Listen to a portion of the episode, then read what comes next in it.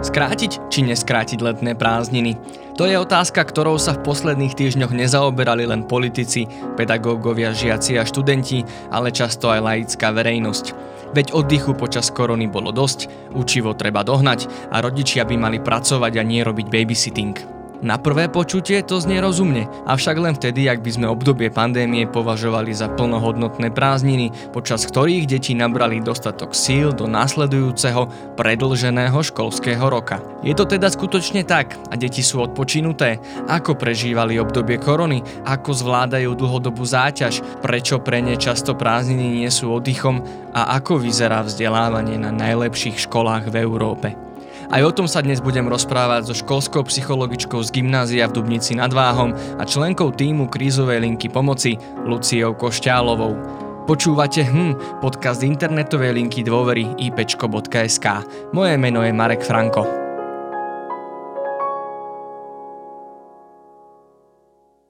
Lucia, vitaj aspoň takto na diálku v našom štúdiu. Ahoj Marek. Ja ešte musím pre poslucháčov na úvod uh, sa ospravedlniť. V minulom podcaste som sluboval na tento týždeň rozhovor uh, so psy- s väzenským psychologom Ľubomírom Čornákom. Bohužiaľ uh, z istých technických, byrokratických dôvodov uh, sa nám to nepodarilo na tento týždeň zrealizovať. Snad sa to podarí v najbližší, alebo teda určite v najbližšom období.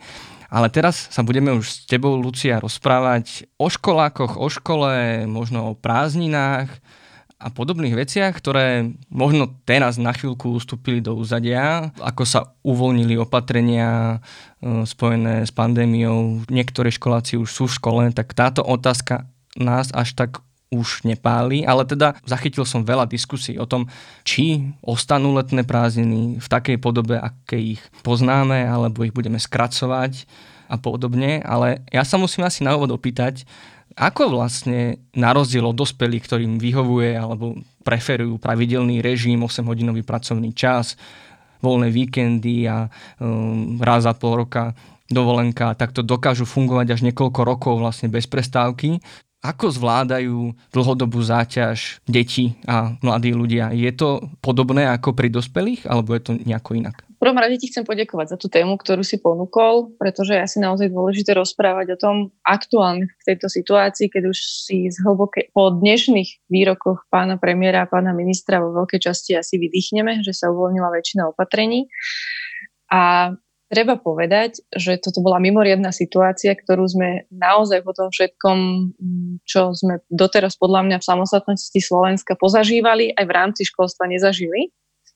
A teda nebola možno palčivejšia doba, kedy by sme o tom začali rozprávať. A keď sa vrátim k tomu celému, že sa pýta, že ako prežívajú deti záťaž, a prežívajú priamo úmerne k svojmu veku. Dokonca to, čo prežívali teraz, tým, že nie sú vybavené na takej mentálnej úrovni, aby chápali možno, teraz keď sa vrátim naozaj k tým najmenším školákom alebo deti v mladšom školskom veku, tak viem, že naozaj tie intenzívnejšie prežívali dopad mnohých informácií mediálneho tlaku, ktorý bol. Tam to bolo intenzívnejšie, pretože ten ich setting, ktorý majú, nerozumejú tomu natoľko, že je to nejaké ohrozenie, ale nie je to natoľko nebezpečné, keď dodržíme všetky, všetky opatrenia, ktoré boli zavedené. Sama som sa stretla, lebo moje krsňa je prvák, tak e, napriek tomu, a on je ešte špeciálna vzorka, je to nadané dieťa, veľmi dlho spracoval to, že keď stretával už potom opatrne svojich susedov,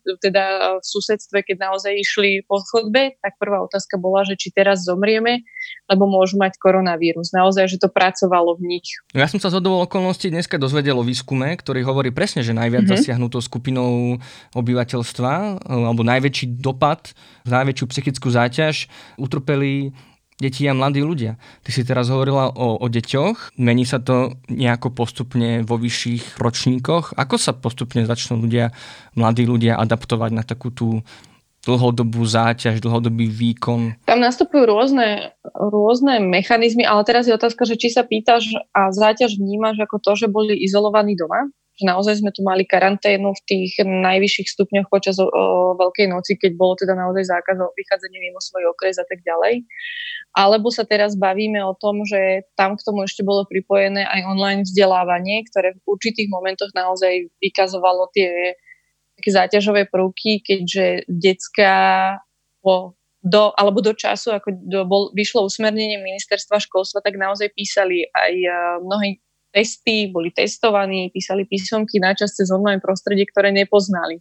Tak dôverne, ako si dovolím povedať, že ho poznajú teraz po skončení tejto, tejto pandémie a tohto dištančného vzdelávania. Keby sme vyňali to vzdelávanie a bavili by sme sa len o karanténe, je to záťaž, minimálne to, že my dospeláci sme to možno v tých prvých momentoch vnímali, že OK, možno bude čas si oddychnúť, vydýchnuť, ustrihnúť sa od ruchu života, ktorý na druhú stranu pre deti alebo teda tie mladšie vekové kategórie v určitom slova zmysle dáva štruktúru a takú bezpečnú sieť, že deti vedia na základe nášho správania, ktoré je pre nich predvídateľné, tak si budujú svoju vnútornú istotu ak vidia u nás, že sa, že sa správame predvídateľne, tak to vytvára u nich pocit bezpečia, že svet je v poriadku. A teraz sa to zastavilo a nastalo niečo iné, čo tam proste nepatrilo a nemali dovtedajšiu skúsenosť. A ako sa ten čas, kedy sme boli odizolovaní, predlžoval, tak uh, samozrejme už sme si postupne, ako vyšla tá krivka toho celého, toho celého stresoru hore, ako sme prežívali stres, lebo v organicite to stres bol v mnohých prípadoch, tak sme si vybudovali adaptačné mechanizmy, ale u tých starších vekových kategórií sme čoraz viac, teda z tej svojej praxe školského psychologa viem, že sme naozaj čoraz viac pozorovali, že uh, to social distancing, to, že sa nemohli vidieť, nemohli byť spolu, um, výrazne sa prejavovalo v ich motivácii takého toho ďalšieho plnenia povinností, ktoré im škola zadávala. A rovnako začínali byť viac apatickí a lahostajní k určitým veciam, takže áno, tam sme to videli, že kde sa nám to reálne premieta do toho celého a že um, nie je to pre nich prirodzené a spôsob vysporiadovania sa s tým bol aj tento, že hľadali nejaký iný kompenzačný mechanizmus. Takže určite to záťaž, bol, záťaž bola pre každého jedného z nás bez ohľadu na vek. Ale teda hovorím, najmarkantnejšie sme to asi videli práve na deťoch a mladých ľuďoch. Mm-hmm. Čiže keď sa opýtam na rovinu, boli to pre deti a mladých ľudí, pre školákov a študentov a žiakov, boli to prázdniny? Nie, neboli. A v, určite by som sa veľmi ohradila voči každému jednému, kto by to verejne chcel takto prezentovať, že toto boli prázdniny, ani pre tých, ktorí mali zastavené svoje vyučovanie. My to našťastie sme naozaj technologicky zvládli, že sme prešli do dištančného a dokonca ešte do online vyučovania, že sme naďalej pokračovali a teda ja som tam bola ako podporný článok toho, aby som tie deti udržala čo najviac pohromade, pokope. Mali sme nejakú kolektívnu integritu a podobne. A ani pre toho, kto sa takto nevzdelával, prázdniny neboli v pravom slova zmysle. Nič z tých atribútov to proste nenaplňalo. Nebol tam, nebola tam radosť z nejakého ukončenia, nebola tam voľnosť pohybu, nemohli sme sa stretávať s kamarátmi, ktorí sú pre nich veľmi dôležití, pretože je to socializačný prvok, ktorý tam zohráva v každom asi v tom školskom veku veľmi dôležitú úlohu, takže v žiadnom prípade toto prázdniny neboli. A určite nie pre žiadneho školáka, ani toho, ktorý nemohol sa vzdelávať. A teraz vlastne, keď boli také úvahy o tom, že kedy by mali deti mm. nastúpiť do školy, v podstate, že áno, musíme povedať, že teda aj keď sa online vzdelávali, určite sa nevzdelávali v takom množstve, ako predpisujú osnovy, keďže naše školstvo sa riadi osnovami, čiže určite tento objem informácií nevstrebali. A teraz tá otázka viackrát boli o tom tie úvahy, že, že či by mali nastúpiť do školy už v lete. Bolo by to možné, aby vlastne tie letné mm-hmm. prázdniny boli o niečo neviem, určite je rozdiel medzi týždňom, dvoma, troma, ale keby boli v nejakej podobe skrátené a tým pádom ten ďalší školský rok bol o to predlžený, bolo by to pre deti a mladých ľudí zvládnutelné? Majú takú tú adaptáciu, že dokázali by túto záťaž navyše zvládnuť? Um, Áno, detský organizmus je veľmi tvárny organizmus a uh, určite vieme s ním pracovať. Uh, položil si viac otázok, možno začnem, možno začnem od začiatku. Určite by to zvládli, ale organizmus by sme vyčerpali. Išli by sme na úkor a proti tým deťom. To je jedno, v akom veku by boli. Uh, myslím si, že to, ako sme dlhodobo nastavení, že po desiatich mesiacoch s relatívne krátkými prestávkami prichádza vytúžené dvojmesačné odpočinkové obdobie má veľký zmysel práve pre to vnútorné nastavenie. Ak by sme to teraz plošne, si myslím, ubrali uh, deckám, ktoré na toto naozaj čakali a sama viem, že čakajú, všetci už strihajú podľa mňa meter, kalendáre a tak ďalej, že naozaj už len pár úloh, pár zadaní odovzdáme a bude voľno, tak uh, by sme dostali decka do veľkého odporu, čo ak chceme pracovať s dieťaťom, ktoré je v odpore, alebo s adolescentom, ktorý je v odpore, je veľmi náročné a stojí každú stranu, každého účastníka tej práce veľmi veľa energie, pretože najskôr sa musíme vysporiadať s týmto, aby sme nastavili organizmus naozaj do toho, že ideme s ním akýmkoľvek spôsobom pracovať. A zvládnuť by to zvládli, cena by bola pre mňa vysoká a nemyslím si, že by to bolo ani pre jednu stranu užitočné. Už vôbec sa nejdem baviť o nejakej efektivite. A verejnosť ale naozaj veľmi počula na to, čo mm, komunikoval pán premiér, keď uh, nahlas uvažoval. Mm, práve aj toto si zo svojej malej školskej praxe volám to, že malej, lebo som psychológ na 100% úvezok na jednej škole, teda nechodím po viacerých školách, dovolím si hovoriť teda za jednu školu, ktorej som veľmi intenzívne a potom ku mne prichádzajú decka z iných škôl. Vnímali slova premiéra veľmi intenzívne. Keď začal nahlas uvažovať aj napríklad len o tom, že tu bude lockdown, čo veľmi rád používal práve v krízovej situácii, tak sa ich to veľmi dotýkalo a nerozumeli tomu, že čo to bude. Niektorí a zvyšovalo to, alebo zvyšovalo to napätie, čo znamená, že okrem toho, že vnímali informácie, informačný tok, ktorý od dospela, dospelákov, plus k tomu je to štátnik a politik, ktorý má pre nich nejakú významnú funkciu, lebo preložíme to do reči, takže školského veku riadi túto krajinu, tak uh, to vnímali ako niečo určujúce a teraz nerozumeli na rýchlo, že čo to bude, teraz to bude úplne zavreté a všetko tu skolabuje, ako to vyzeralo a podobne. Niekedy to vyvolávalo úzkostné stavy, niekedy naozaj to boli strachy.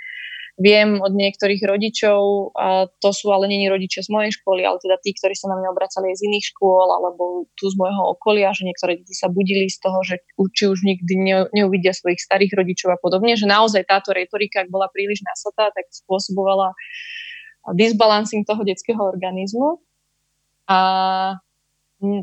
zvládnuť zvládnu, ale za príliš vysokú cenu vyčerpania organizmu a bola by som k tomu veľmi opatrná, ako narábať so slovom prázdninami v našom prípade takto reagovali na lockdown a ako reagovali na tie informácie, že by neboli, eh, že by tá škola bola predlžená, alebo teda, že by tie prázdniny možno aj neboli? Keď toto prvé ako vyšlo, že uvažujeme o letnej škole, ale nedobolo povedané to B, že to bude dobrovoľné a bude to sa týkať tých škôl, ktoré mali prerušené vyučovanie, že žiadnym spôsobom sa tie decka nemali ako stretnúť so svojím učiteľom, tak aby tam prebiehala interakcia, na ktorú sú zvyknutí, tak detská z mojej školy, s ktorými som naozaj bola, tak v tom jednom triednom stretnutí mi povedali, že kde máme napísať a dúfame, že naša pani riaditeľka napíše pánovi ministrovi, že my sme sa naozaj učili a že toto my nepotrebujeme, že nech, my nechceme letnú školu, lebo však my makáme a my chceme mať leto. Proste veľmi to naozaj rezonuje, tá asociácia je veľmi tesná, leto rovná sa letné prázdniny volá sa túžime po voľnosti, uvoľnení, zregenerovaní, nechceme nič direktívne, nechceme žiadne príkazy, nechceme plniť úlohy alebo ambície nejakého dospelého človeka, naozaj chceme sa slobodne nadýchnuť. Tak to funguje.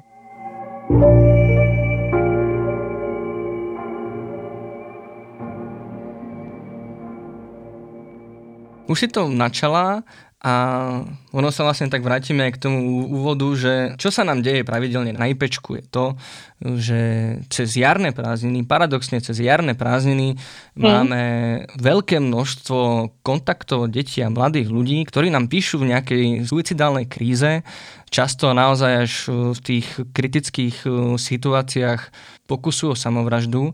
A jedným z dôvodov, čo ich k tomu doženie, je obava uh, z toho, že nespravia školu alebo nejaké problémy so vzdelávaním a tým pádom, že sklamú rodičov, nedostanú sa na ďalšiu, na strednú, na vysokú školu, prípadne nedokončia vysokú školu. Jednoducho na tú jar už prichádza naozaj výrazné vyčerpanie z doterajšieho pol roka a Vianoc a ešte majú stále pred sebou asi vyše troch mesiacov takmer bez prestávky, kedy oni už neveria, že by to mohli zvládnuť. A vlastne to by ma zaujímalo, že prečo sa nám deje táto vec, že už na jar máme deti extrémne vyčerpané a potom, že akú úlohu hrajú prázdniny, alebo vôbec, ty si hovorila už o úlohe letných prázdnin, nejaká regenerácia, nejaké ukončenie. Musím povedať, že Slovensko je jedna z krajín, ktorá má asi najmenej, alebo je v tej spodnej polovici krajín v počte dní s prázdninami a teraz akoby je tá ambícia z nich ešte uberať. Vieš nám vysvetliť, ako ten detský alebo mladý organizmus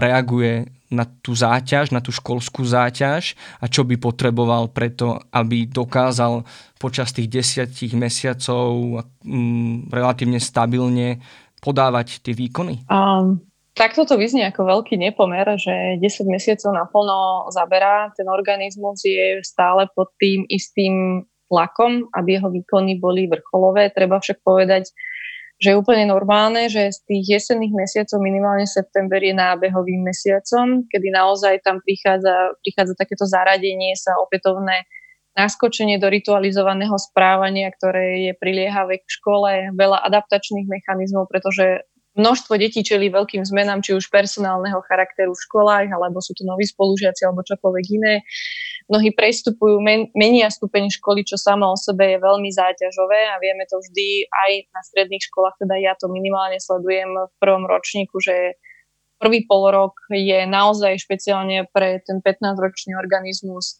veľmi záťažový. Uh, mení sa status, sociálna rola, prichádza informačný násyp, prichádza množstvo množstvo osôb, ktoré sú v tvojom blízkom okolí a očakávajú od teba výkony, lebo si sa predsa len rozhodol pre niečo, čo budeš v živote robiť, čo je paradoxné, že v 15 rokoch si vyberáš svoje životné smerovanie. Pre najbližších x rokov, keď si pozrieme populačnú krivku, kedy zomierame, hej, tak a tomu priamo umerne dá, že si sa rozhodol pre nejaký typ strednej školy, tak je to veľká zodpovednosť, čo naozaj internalizovane veľmi silno vnímajú, predovšetkým teda začínajúci stredoškoláci. A potom ale vždy taký výdych je okolo, okolo novembra, kedy je to už tak celkom relatívne ustálené. Už vieme, že naozaj sú niektoré adaptačné mechanizmy zabehnuté, teda odznelo takéto, že je to v zábehu. Sú zorientovaní od požiadaviek učiteľa, čo je veľmi dôležité si vydiskutovať, lebo opäť je to dospelý, to je jedno v akom je veku, je to formálna autorita, ktorá stanovuje svoj štandard správania a od toho sa odvíja ďalší školský svet mala by tam prebehnúť interakcia, ktorá je zdravá a ktorá je primeraná. No a potom, potom tam máme krátke prázdniny okolo, u nás to vychádza myslím okolo 1. novembra, alebo tak nejaké jesenné prázdniny. Potom dobiehame do uh, Vianoc a moji kolegovia to už potom, potom akože tak naozaj v skratke povedia, to je z takého pedagogického sveta, že čo si nestihol prebrať do Vianoc, tak to už nedáš proste potom. Že to už je taký sled okolností, udalostí, ktoré bežia naozaj v tom školskom kalendári, že už je to len akési chytanie čoho si, v skratke, že sa príliš naháňame a myslím si, že aj toto zvyšuje nie len to jarné obdobie, že celkovo je organizmus z fyziologického hľadiska unavený, vyťahnutý do všetkých minerálov, vitamínov a tak ďalej. Minimum D prírodného tu máme, lebo slnko nesvietí, Vieme, ako sú rozladené organizmy tých, ktorých máme dispenzarizovaných a tak ďalej. A ešte do toho naozaj prichádza taký brutálny násyp a sled udalosti. Tam idú všetky súťaže, olimpiády, sočky a tieto veci, ktoré sú rovnako popri škole bežiace, toto dieťa stále robí postupuješ do ďalších kôl, sú tam, hovorím, od tých všetkých súťažiach, všetkého možného, sú tam ešte pre niektoré ročníky 5. a 9. tam máš skúšky, teda alebo minimálne nejaké celoplošné slovenské testovanie, na ktoré sa chystáš, maturanti tam majú svoje skúšky, množstvo iných postupových skúšok, príjmačky sú tam pre štvrtákov, niektorí tam majú talentové, takže to už je takéto obdobie, kedy je to už také veľmi rozdrobené a naozaj aj súvisí s tým, že to, to jarné obdobie je veľmi kritické. Takže možno tam by bolo fajn sa pozrieť, že ako rozložiť síly v tomto celom, ale hovorím, že už, ale to nie je len problém detí, ale je to aj problém pracovníkov v školstve, že to vidíme, že a teraz už je taká tá uh, tiež taký oddychový čas si to voláme, že berieme, že už keď je to moc vyhrotené a už keď vidím, že sú moji kolegovia viac vzťahovačnejší, že čokoľvek akože poviem to, čo by platilo v novembri a teraz to poviem, že prosím ťa, toto takto nie, tak mi to niekde buchne, tak už mi len tak ako povedia, vedie jún. Proste všetci už sú s tými silami v závere školského roka na konci a potrebujú, potrebujú ten uh, oddych. Ale áno, možno v, to, možno v tej jari by bolo fajn to rozložiť trošku viac, aby sme si tam mohli oddychnúť. Ja viem, že tam sú jarné prázdniny, ktoré mnohé, a čo je veľmi dobré a mám, mám k tomu takú pozitívnu vzťahovú väzbu, aj čo sa týka osobného, osobného života, ale aj pracovného. A keď naozaj zmeníš prostredie a ideš na hory, ideš kamkoľvek, len si není v tom domácom prostredí, ten týždeň tam úplne dobre padne, že si mimo toho všetkého ruchu, ideálne, keď fakt vypadneš z domáceho prostredia, keď nevnímaš nejaké úlohy, nevnímaš nejakú prácu, že tam to naozaj vie zresetovať ten organizmus a relatívne dobre sa pracuje potom aj s deťmi, že prídu vydýchnutí a sú nachystaní na to, že tak dobiehame. Záver. Hej, že ty vlastne hovoríš o tom, že treba vedieť aj kvalitne oddychovať, a presne, Určite. ja keď som si pozeral teda ten kalendár slovenských prázdnin, tak naozaj máme možno až o niekoľko týždňov um, menej tých voľných, tých prázdninových dní ako v iných krajinách. A ešte k tomu, čo som sa tak um, ja trochu zasmial, že máme to naviazané na rôzne sviatky. Presne v novembri sú jesenné prázdniny v okolí všech svetých a dušičiek. Sú tam vlastne dva dní, jeden deň pred, druhý deň po to isté Veľká noc, podobne aj Vianoce, tam je samozrejme viacej voľna, ale aj tie sviatky, aspoň aj my to na Epečku vidíme, že aj tie Vianoce sú nejakou záťažou, pokiaľ to rodinné prostredie nie je e, ideálne, čiže opäť tam vzniká nejaký stres a rovnako cestovanie za rodinou na všech svetých alebo na Veľkú noc alebo rôzne tradície, že nakoniec vlastne ako hovorí, že až tie jarné prázdniny a nejaká týždňová lyžovačka môže byť takým tým skutočným oddychom. A keď som si to porovnal napríklad s Francúzskom, kde že vraj údajne pred pár rokmi prebehla reforma tohto systému a že sa im veľmi osvedčuje, že oni vždycky urobili a naozaj to v kalendári vidno, že minimálne dva týždne, aby boli prázdniny aj na jeseň, aj v zime, aj na jar, aby naozaj tam bol ten oddych, to odstrihnutie sa od, od, od tej školy, aby sa možno stihli aj tie nejaké rodinné povinnosti, ale zároveň, aby tam boli aj dni toho absolútneho voľna. Čo ma teda vlastne privádza k otázke, že ako, ako oddychovať, hej, že je to závislo od toho času, že potrebujeme viacej prázdninových dní na Slovensku, alebo možno to stačí aj takto, ale musíme nejako zmeniť ten prístup k tomu, čo potrebuje dieťa na to, aby si oddychlo? A myslím si, že tá druhá časť otázky je veľmi dobrá a ďakujem ti za ňu. A zo svojich študentských, žiackých, ale aj pracovných e, skúseností viem, že tým, ako je nastavený ten e, obsahový, výkonový a všetky štandardy, ktoré musia naplňať štátny a školský vzdelávací program, tak máme množstvo informácií, ktoré keď teraz naozaj z toho vyškrtáme tie dni, kedy sme mm, na súťažiach a ostatných veciach, tak máme málo dní, kedy prezenčne môžeme dostať do detí množstvo informácií, alebo máme minimálne ten dojem, že to musíme urobiť. Preto sa často stáva, vychádzajú zo svojich skúseností osobných, ale aj až, uh, pracovných, viem, že uh, deti dostávajú úlohy aj na prázdniny čo už keď to samotné vysloví, že dostal som úlohu na prázdniny, kedy naozaj by si mal zmeniť minimálne druh činnosti, a to hovoríme, či už v alebo detskej klientele, práve pri tej detskej by to malo byť o niečom inom, mali by zmeniť druh činnosti. Um, v pohode, ak sú to naozaj takí tí, um, ja to s láskou nazývam, že knihomoli, ktorí naozaj si uletia do sveta fantázie, keď si prečítajú dobrú knihu a im to vyhovuje, ok, ostane pri knihe, ale malo by to byť úplne niečom inom. Uh, veľa smiechu, veľa také tej radosti, proste naplnenosti toho emocionálneho života, aby sme tam prešli a pretransformovali schémy nášho rozmýšľania. Keby sa dalo, tak možno, možno niekedy obsahu myšlienok by to bolo fajn. Ale to už sa pri tom smejem. A niekedy nám vzniká, a vy sa s tým na IPčku možno stretávate viac, ja som priskočila neskôr do rozbehnutého vlaku, že um, o škole sa rodičia začnú viac zaujímať až vtedy, keď sa nám prestane výkonovo dariť. To je prax, ktorej vychádzam aj ja. A rodič ako keby v behu všetkých tých, to nie je výtka, ale je to realita dnešných dní, toho, ako rodič je veľmi zanepráznený celou tou svojou réžiou, tak pokiaľ vníma, že dieťa má relatívne dobré známky, tak nepotrebuje riešiť jeho školu. Ako náhle tam vidí, že tam vy, vyskočila nejaká horšia známka pre neho, tak začne viac tlačiť na tie výkonové veci a žiada od dieťaťa, aby sa čo najrýchlejšie napravilo, A pritom práve takéto zhoršenie môže byť signálom toho, ako to vidíme, že je možno dieťa viac unavené, preto je pozornosť nižšia, preto viac chyboval v teste, preto tam mm, dostal menej bodov a tak ďalej.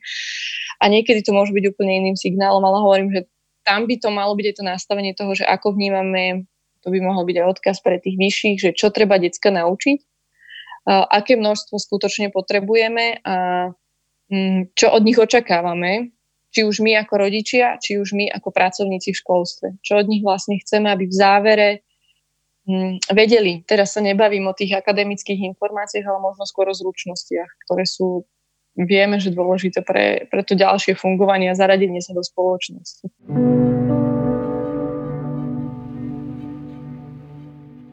Ja som tu argumentoval tým francúzskom a ono sa to možno takto ľahko hovorí, lebo čo sme možno videli pred pár rokmi pri protestoch e, pedagógov, e, že veľa rodičov bolo proti tým štrajkom a protestom a nie preto, že by nepodporovali právo učiteľov na štrajk, ale preto, že nevedia kam s deťmi a to je ten problém, že my tu nemáme ako keby tú celú infraštruktúru, alebo tá infraštruktúra e, práce s deťmi vo voľnom čase cez nejaké centra, centra voľného času, možno kluby, nízkoprahové zariadenia a podobne, ako by tu dosť chýba a tým pádom je lepšie, keď to dieťa je v škole a pod, pod, pod dozorom. A, a potom sa naozaj ťažko ako mm, nejako aktívne, lebo my nehovoríme o tom, aby deti ležali doma a dívali sa na telku alebo do stropu. Chceme, aby aj ten oddych, alebo ich to aj ťahá, uh-huh. deti vlastne k nejakému aktívnemu oddychu, mm, ale na to potrebujú mať nejaké prostredie aj s dospelým, možno nejakú, nazvime to organizovanú mm, zábavu. No ale teda to je v našej krajine možno trošku ešte utopia, alebo pomaly sa k tomu blížime. Máš nejaký typ, ako toto vyriešiť, že chcem, ako možno z pozície rodiča, chcem, aby si moje dieťa oddychlo, ale viem, že ja sa mu možno nemôžem venovať, nechcem ho nechať úplne na pospas televízoru. Dá sa z toho mm-hmm. nejako mhm. vykorčulovať? Určite, že sa dá. Možno záleží od časovej dotácie a toho všetkého. Aj časo, e, nie len časovej dotácie, ale aj finančnej náročnosti, lebo vieme, že centra voľného času fungujú, ale sú proste kapacitne obmedzené. Tiež tam nemáš zamestnancov, ktoré by toto všetko dokázali pokrývať. Myslím si, že tá sieť by sa naozaj mohla rozšíriť. Hm, nie je to tak dávno, čo sme rozprávali, že centra voľného času by mohli existovať aj na základných školách a proste tam by sa to, základných, áno, základných školách a tam by sa to viac prepracovávalo, že by to nebolo len všetko na zamestnancoch tých škôl. A, a ak nechceme nechať naozaj dieťa, e, dieťa v, pred uh, televízorom, a niekedy by som to práve na chvíľu tento experiment odporúčila, lebo rodičia nám často naskakujú do pozície toho, že sa stávajú animátormi voľného času svojich detí. Máme deti, aj u nás v škole sú také, ktoré napríklad, teraz vyťahnem ten najextrémnejší príklad, sú striedavej starostlivosti a tým, že to dieťa cestuje medzi dvoma domovmi, tak obaja rodičia sa snažia mu venovať 100%, ak nie viac svojho času. A pre práve toto konkrétne dieťa, ktoré, o ktorom rozprávam, alebo o tomto príklade, na chvíľu potrebuje predsa ležať a nemať nejak štrukturovaný čas, proste chcem si toto pozrieť, tak to chcem pozerať, chvíľu tu chcem ležať, proste vypnúť ten organizmus z toho dobehu tých pres- neustálých presunov, rozmýšľania, kde čo mám, na čo som nezabudla, niečo podobné, že niekedy je to dôležité a dobré. Rovnako Decka prichádzajú do veku, kedy by si mali aj sami vedieť štrukturovať svoj čas v priebehu alebo na prelome prvého a druhého, e, druhého stupňa základnej školy. Teda potrebujú mať skúsenosť s tým, že nudím sa. Hej, že prídu, že tak sa nudím. Hej.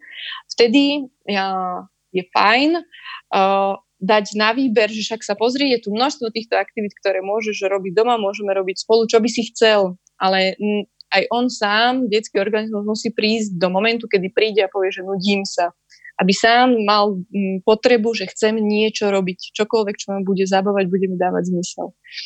No a, a na leto asi všetci máme mm, perfektné spomienky na letné tábory, kde ten čas bol organizovaný, zažili sme množstvo iných osôb, programov, prostredí. Áno, na začiatku to je pre niekoho tiež veľká záťaž, lebo odchádza z domáceho prostredia, nevie do čoho ide a tak ďalej, ale po takom prvom tábore už je približne nachystaný na to, že ako asi bude vyzerať, čo môže od toho čakať ten, ten účastník, aký bude program a teda snažíme sa ich robiť s najlepším vedomím a svedomím vždy tieto programy. Takže určite by som siahla po nejakých táboroch a najlepšie v tom letnom prostredí by som išla do toho, na čo to dieťa a nemalo čas. Napríklad teraz to bolo, že určite dievčatá sú také, že majú, alebo teda počúva minimálne o takých dievčatách, aby som nezovšeobecňovala, ktoré majú radi kone. Teraz sa to bude dať, bude množstvo týchto táborov alebo starať sa o zvieratá. Je už kadečo, no a tá ponuka je veľmi široká, aj množstvo prímeských táborov, čo sledujem aj tu okolo mňa je veľmi kvalitných a tá ponuka je naozaj veľmi dobrá. A čo si začínam všímať, tak začínajú prevažovať naozaj tie, ktoré uh, sú postavené na nejakom aktívnom pohybe, mobilite, flexibilite, naozaj vybehania sa toho, že ideme stvárať možno to, čo sme doteraz uh, nerobili, skúsiť si šport, ktorý sme doteraz nerobili a podobne. Vyzerá to fajn na leto. Hm, to by mohlo byť super. Ale nerad by som, aby celá táto diskusia skončila možno pri tom, že potrebujeme viacej prázdnin, lebo keď sa pozrieme na tie uh, najlepšie krajiny ano. rebríčka OECD, uh, kde teda my sme napriek našej usilovnosti mm. a mhm. veľkému času strávenému v škole pod priemerom, alebo v tej tiež opäť v tej ano. nižšej polovici, tak, uh, presne, tak uh, vlastne ono to není len o tom, koľko máme prázdnin, alebo teda tie najlepšie krajiny nemajú, majú viacej prázdnin, ale je to aj o takej celkovej štruktúre dňa a týždňa, že mm-hmm. oni majú aj dlhšie prestávky medzi hodinami, e, lepšie zorganizované hodiny, že nemajú dva ťažké predmety za sebou. A ty si mi vravela, že si bola v Estonsku, ktoré je momentálne na vrchole prebríčka v rámci európskych krajín. Vieš nám povedať, mm-hmm. Ako tam prebieha naozaj to špičkové vzdelávanie? V prvom rade ja musím za toto poďakovať e, nadácii zastavme korupciu, ktorá to vymyslela dvom pracovníčkam, ktoré sa zaoberali týmto Zuzane Vasičak Čenášovej a Kláre Bernadetovej, ktoré to celé vymysleli, že ideme sa pozrieť, ako funguje vzdelávací systém v Estonsku, pretože u nás je hodne spopularizovaný predovšetkým ten vzdelávací fínsky model, a keď sa naozaj pozrieš do toho rebríčka OECD testovanie PISA, čo sú všetky tie gramotnosti, ktoré máme, na ktoré by sme sa mali zamerať, tak Estonsko je, uh, myslím, druhý alebo tretí krát uh, prvé. Predbehlo svojho učiteľa a naozaj, keď sme, my sme išli, no, boli sme v Taline a, a išli sme do m, asi najlepšej a, základnej školy, potom sme boli na strednej škole, na gymnáziu a skončili sme na vysokej škole, že sme naozaj prešli tieto tri stupne štúdia, tak a, vždy všade rezonovalo predovšetkým to, že nebavíme sa o tom, že je tu množstvo učiteľov. Estonci v 2001, čo bola najväčšia školská reforma nie tak dávno, redukovali obsah učiva, ktorý tam je, zjednodušili silaby, ale to, čo urobili a urobili to veľmi odvážne, toto keby som povedala tu svojim kolegom, že poďme to urobiť, uh, to, čo štát nariadil, je len nejaký cieľ, čo má za vedieť žiak na konci daného stupňa štúdia. Ostatné nechal na školách, to je slobodný trh s učebnicami, to je metóda, ako si vyberieš, to je počet hodín, ktorý tomu budeš venovať, spôsob, ako to, tom, to dieťa naučíš. Naozaj je to postavené na veľkej slobode a to je to, čoho sa tu my celkom tak ako bojíme, alebo to možno nie je dobre uh, vystavané. Mne sa veľmi páči práve ten partnerský prístup vo vzdelávaní, ktorý znamená v tom študentskom preklade veľa slobody, a to, čo my ho na druhej strane musíme nášho študenta naučiť, je, že veľká sloboda rovná sa veľká zodpovednosť, že to musí byť vybalansované. A to oni naozaj tam veľmi pekne zvládli. Rovnako je to aj o učiteľoch, ktorí okrem toho, že sa učia učiť, majú len jednu jedinú pedagogickú fakultu napríklad v celom Estónsku. Nemajú ich v každom okresnom meste, ako je realita u nás majú teda výber ľudí, s ktorými ďalej pracujú a napríklad každý učiteľ prechádza, u nás sa to volá, že adaptačné vzdelávanie, oni to majú skôr ako mentorskú spoluprácu. A tam ten, ten mentoringový proces naozaj beží a môže sa opýtať kohokoľvek a je tam tá práca naozaj viac personalizovaná. A keď, uh, vieš čo, neviem vyťahnuť z hlavy, že ako vyzerali prestávky, ale pamätám si svoj prvý vstup, uh, myslím, že to bola základná škola. Sme vošli, samozrejme veľký ruch, lebo akurát prebiehala asi tá najväčšia prestávka, ktorá tam bola, takže tam všetko bežalo, podľa mňa všetko bolo v pohybe, len my sme s úžasom sledovali prostredie školy, ktoré bolo farebné a zároveň organizované Uh, boli tam šachové stoly, kalčeta, proste stále tam bola ponúknutá nejaká činnosť pre deti, aby nesedeli len na mobiloch. A paradoxne, Estonsko je jedna z krajín, ktorá vedie aj v digitalizácii. Všetko, všetko je dostupné online. Ty vidíš jediného úradníka vtedy, ak si chceš zobrať svoju partnerku. Ináč nemusíš ísť na úrad, všetko si vybavíš online. K týmto zručnostiam vedú aj deti, ale zároveň ich učia aj k tomu, aby neboli natoľko závislé na mobile. Napríklad, čo u nás, sa, u nás to zatiaľ robíme, a to je jedna z veľkých tém, aj u nás na Slovensku zatiaľ to robíme tým, že zakazujeme používanie mobil v školách. Vyslovene je to v školskom poriadku vložené, že ho nesmieš používať počas vyučovania a mnohé základné školy už pristupujú aj k tomu, že ho nesmú alebo majú zakázané detská používať aj počas prestávok. Môj názor k tomu z pohľadu psychologa pracujúceho v škole, nič nenaučím dieťa zákazom, pokiaľ mu ten zákaz nevysvetlím, čo sa často deje v skratkovitom konaní dospeláka, nebudeš to používať hotovo, hotovo, hrozí ti za to, toto a toto. Ako náhle to nebudem vysvetľovať a nebudem diskutovať a nebudem prizývať toho účastníka priamo k tomu procesu, tak ho nenaučím nič. Naučím ho len mm, obchádzať tieto, tieto zákazy a tieto veci a hovorím ešte raz, no bude hľadať cesty, ako obísť dané pravidlo napriek tomu, aby som ho stiahla k tomu a, bola, a prizvala k tomu, aby on bol zodpovedný. A vieš niečo aj o prázdninách v Estonsku? Ja som teda sa dočítal, že oni majú až takmer 3 mesiace letných prázdnin. Áno. Akože oni už uh, reálne končia v máji, alebo tak nejako na za, hey, začiatku hey, hey. júna. Už prázdninujú vlastne teraz, keďže to dnes je 9.6., tak už majú prvý týždeň za sebou. A myslím si, že to súvisí aj s klímou, v ktorej sa nachádzajú. Že tam to naozaj nie je veľmi slnečných dňoch, tak sa to snažia využiť a, um, na tú regeneráciu. Ale to čo, to, čo si odtiaľ ja pamätám, viem, že na strednej škole, to bolo to gymnázium, tak tam končili relatívne neskoro. Oni tam všeobecne tie detská končili okolo 16. hodiny. Čo zase u nás nie je až taká bežná realita. U nás sa končí v priemere, ak nemáš ďalšiu krúžkovú činnosť, tak končíš, ne, si myslím, že tak najneskôr okolo 14. Hej, a tam, keď máš byť od um, neviem ktorej círka, oni myslím začínali o 8. do nejakej 16. tak to je tiež dosť. A majú celých 5 dní v týždni že tam toho naozaj tiež je, tiež je plný rozbeh, že oni neukrajú z toho. Takže tam to naozaj bolo takto. A prečo potom, keď zdánlivo majú toho viacej, cez mm-hmm. deň sú úspešnejší v týchto rebríčkoch? Ako my, ktorí možno paradoxne, že doprajeme deťom oddych po obede, aj keď to je len taký virtuálny oddych, pokiaľ majú krúžky a podobne. Ale potom sa veľakrát sa hovorilo aj o tom, ako sa dorábajú domáce úlohy ešte v noci. A mám pocit, že presne Fíni a Estonci, že ani nedávajú domáce úlohy.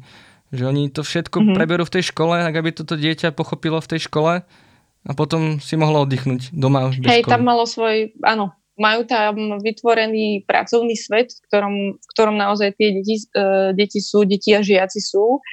Čo bolo pekné, tak uh, to bolo, myslím, práve na tej základnej škole, že, a oni tam majú aj iný model, kedy, konči, kedy odchádzajú z základnej školy, ak sa nemýlim, uh, odchádzajú v 13 13-16 rokoch a potom prichádzajú teda na, začínajú 7 rokom, tak aby sme boli presní. A um, tam sa na tej základnej škole stretávali starší žiaci s mladšími a oni idú uh, hodne cez hodno, alebo mnohom cez hodnotové vzdelávanie. Naozaj každá škola tým, že sú vysoko autonómni, majú určené, že toto sú naše základné hodnoty a tie sa snažia prebudovať v tých deťoch a systematicky ich do nich vkladať. To znamená, že sa to odráža aj v prístupe k vzdelávaniu tých uh, učiteľov a e, že učiteľov detí a samostatne aj detí navzájom. Je ich vnútornou ambíciou, čo možno najjednoduchšie to tomu dieťaťu dať formou tak, aby ten model bol efektívny práve pre to dieťa. Hovorím, že nie je to mm, vždy všade ideálne. Oni majú svoje výpadky, rovno, rovno nám to povedala aj tá pani riaditeľka na najlepšom mm, gymnáziu v Taline. Povedala, že samozrejme, že u nich sú žiaci, ktorí sú podpriemerní a netrvalo na tom, aby tam boli perfektné výsledky, ale to, na čom si ona zakladá, je predovšetkým vzťah učiteľ-dieťa že tam to musí klapať, tam to musí byť perfektné. Dokonca povedala, že keď sa stala riaditeľkou v tých prvých dvoch rokoch, oni boli porovnateľná škola, teda ako, veľkosťou ako sú u nás stredné školy, to je cirka 400 žiakov, teda nejakých 35 až 45 uh, učiteľov a ona za prvý rok vymenila 25 ľudí. pretože si stanovili, že toto budú naše hodnoty a ak s nimi nie si plne stotožnený, nie že máš výhradu, diskutuješ a tak ďalej, ak si s nimi není plne stotožnený, tak radšej odíď, lebo pretvárať hodnoty nie je dobre, dostávaš sa do vnútorného konfliktu. Proste mala na to taký ten psychologický náhľad a funguje to. Výrazne to funguje. Pozerala som najnovšie výsledky PISA a Estonci sú znova prvý v Európe. Takže vychytali fínsky model so všetkým to, čo im možno Fínom nefungovalo, ale vychytali to veľmi dobre.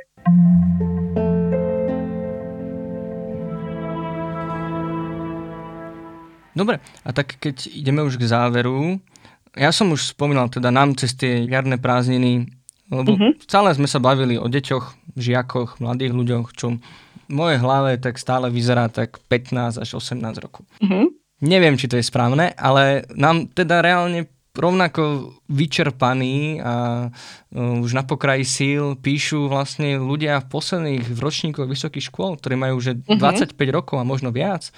A naozaj, lebo ten vysokoškolský akademický systém je veľmi podobný tomu štandardnému základoškolskému a ešte s, s väčšou zodpovednosťou a väčšou náložou informácií. Mm-hmm. Preto sa chcem spýtať, že kedy sa z ľudí z nás stávajú tí dospeláci, ktorí dokážu naozaj niekoľko rokov, každý deň, 8 hodín denne idem, makám a vlastne je to fajn a nedostávam sa do toho vyčerpania extrémneho, aké vidíme my u žiakov a študentov. Uh-huh.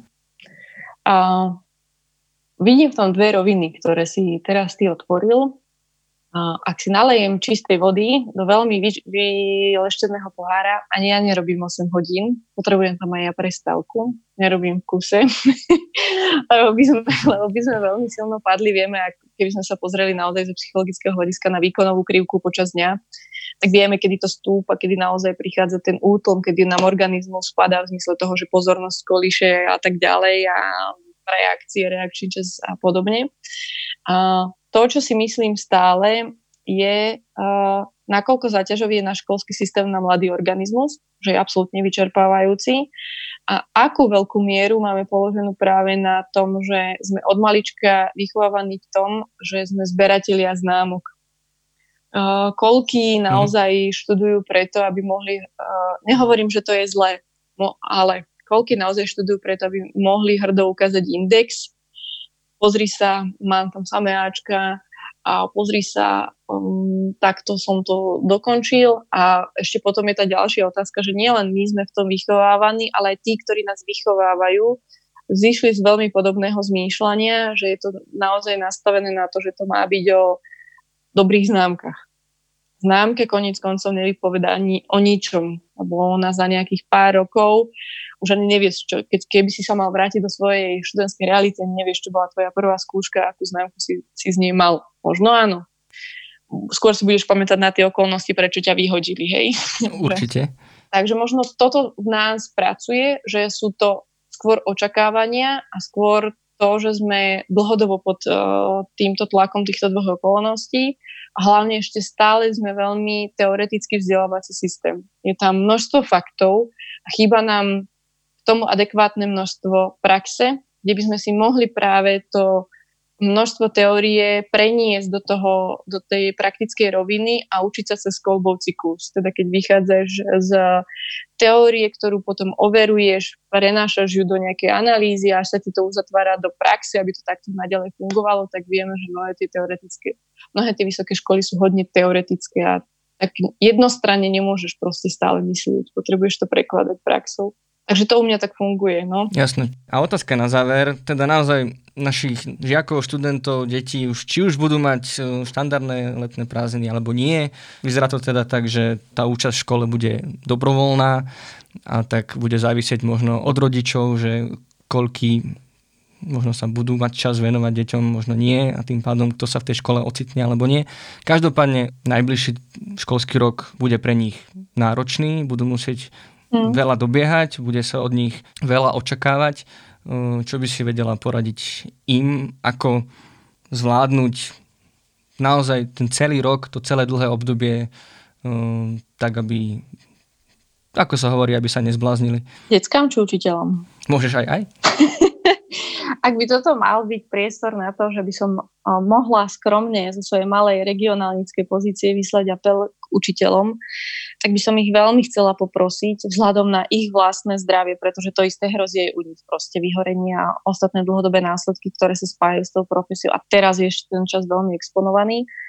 Mm, práve táto pandémia a spôsob vzdelávania nám ukázali, že čo je naozaj potrebné a relevantné sa venovať tomu prezenčne, čo vieme dať tomu dieťaťu mm, alebo odložiť to pre to dieťa na neskôr, čo mu vieme dať v úplne inej forme a podobe, aby sme nemali tendenciu okamžite naskočiť v septembri na to, že ideme dobiehať všetko od marca.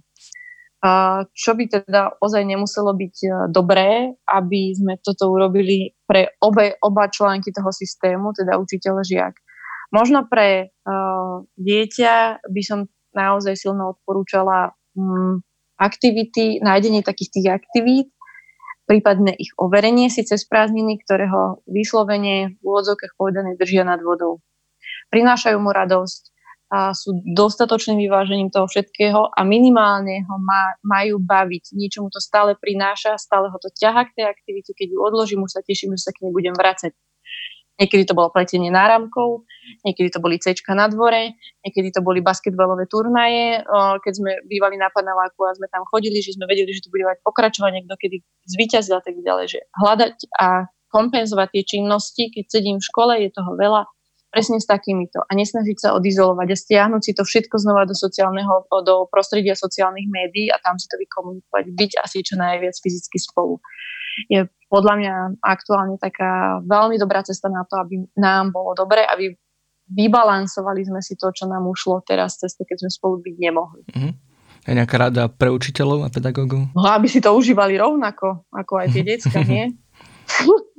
že aby, aby boli k sebe tiež láskaví sami k sebe, aby si dopriali veľa oddychu aby sa nevenovali škole. Nech, nech ju nechajú tam, kde je a robíme všetko preto. A ja sa držím slov pána ministra, že chceme riadne ukončiť školský rok tam, kde to ide, všade tam, kde to ide aby nenosili, neťahali svoju prácu domov, aby ešte zapli všetky síly k tomu, aby aj administratívne, lebo to je vždy asi najťažší záver, ukončili školský rok, dopísali záverečné správy, upravili všetky osnovy, tematické plány a tak ďalej a nenosili si to domov. Nech si zoberú proste dva mesiace voľna a venujú sa svojim deťom naplno.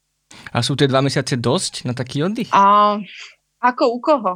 Ako vyslovene, keby som mala povedať, že uh, niekto začne oddychovať po prvých troch týždňoch, potom naozaj mu to chýba, už ide ako si prískoro do tej práce, ale mám zároveň kolegov, ktorí mi povedia, že ten domáci stereotyp tých pomalých letných dní ho viac ubíjal. Ale myslím si, že to veľmi súvisí aj s vnútornou dynamikou osobnosti, že naozaj ten, kto potrebuje akciu, potrebuje náboj, potrebuje mať ruch okolo seba, tak pre neho je to skôr naozaj nuda, že, že to je pridlho byť doma dva mesiace. A ten, kto naozaj má rád ten kľud toho celého, tak tomu to, tomu to tak stačí, že tie dva mesiace sú dobré na oddych. A ty si školská psychologička. Ako ano? môže pomôcť žiakom a študentom? Môžu prísť za tebou aj s takýmito problémami, že som vyčerpaný, už nevládzem, uh, máme toho veľa v škole, každý nám naválal úlohy a máme 4 písomky za týždeň čo si pamätám aj ja, ako, že to je bežná realita. Riešiš aj takéto veci? Samozrejme, bežne ich riešime, je to bežná realita mojej práce. A áno, sú detská preťažené z mnohých dôvodov. Naozaj sú a vždy sa snažíme nájsť tie veci, ktoré, ktorých sú vynikajúci, výborní. Na to často zabúdajú, že veľa vecí robia perfektne a snažíme sa práve tie posilniť a ostatné veci sa snažíme racionalizovať. Takže áno, je to realita mojej praxe. Super, ďakujem ti veľmi pekne za rozhovor, prajem ti všetko dobré a snať ten budúci rok zvládnete spolu s deckami na jednotku. Želáme si to a ďakujem. Ahoj. Ahoj. A ja už len pripomeniem, že ak máte pocit, že už je toho na vás veľa a nevládzete či už v škole, v zamestnaní alebo osobnom živote, vyškolení odborníci na linkách dôvery ipčko.sk, dobrá linka a krízová linka pomoci sú vám k dispozícii. Podcast HM pre vás pripravujú dokumentarista Marek Franko a psychológovia Lenka Nemcová a Marek Madro. Nájdete ho pomocou podcastových aplikácií a na webe alebo YouTube kanáli IPčka. Ak sa vám naša práca páči a považujete ju za dôležitú, pravidelným podporovateľom nášho podcastu sa môžete stať pomocou platformy Patreon a celému občianskému združeniu IPčko so všetkými jeho projektami môžete pomôcť cez portál Darujme, prenájmom nášho nahrávacieho štúdia alebo ešte stále aj dvoma percentami z vašich daní. Všetky potrebné odkazy nájdete v popise. Rovnako nám však pomôžete zdieľaním odporúčania na tento či iný diel nášho podcastu na Facebooku alebo Instagrame. Za akúkoľvek podporu preto veľmi pekne ďakujeme a do budúceho týždňa nezostávajte sami. Tento diel podcastu bol podporený nadáciou Slovenskej sporiteľne.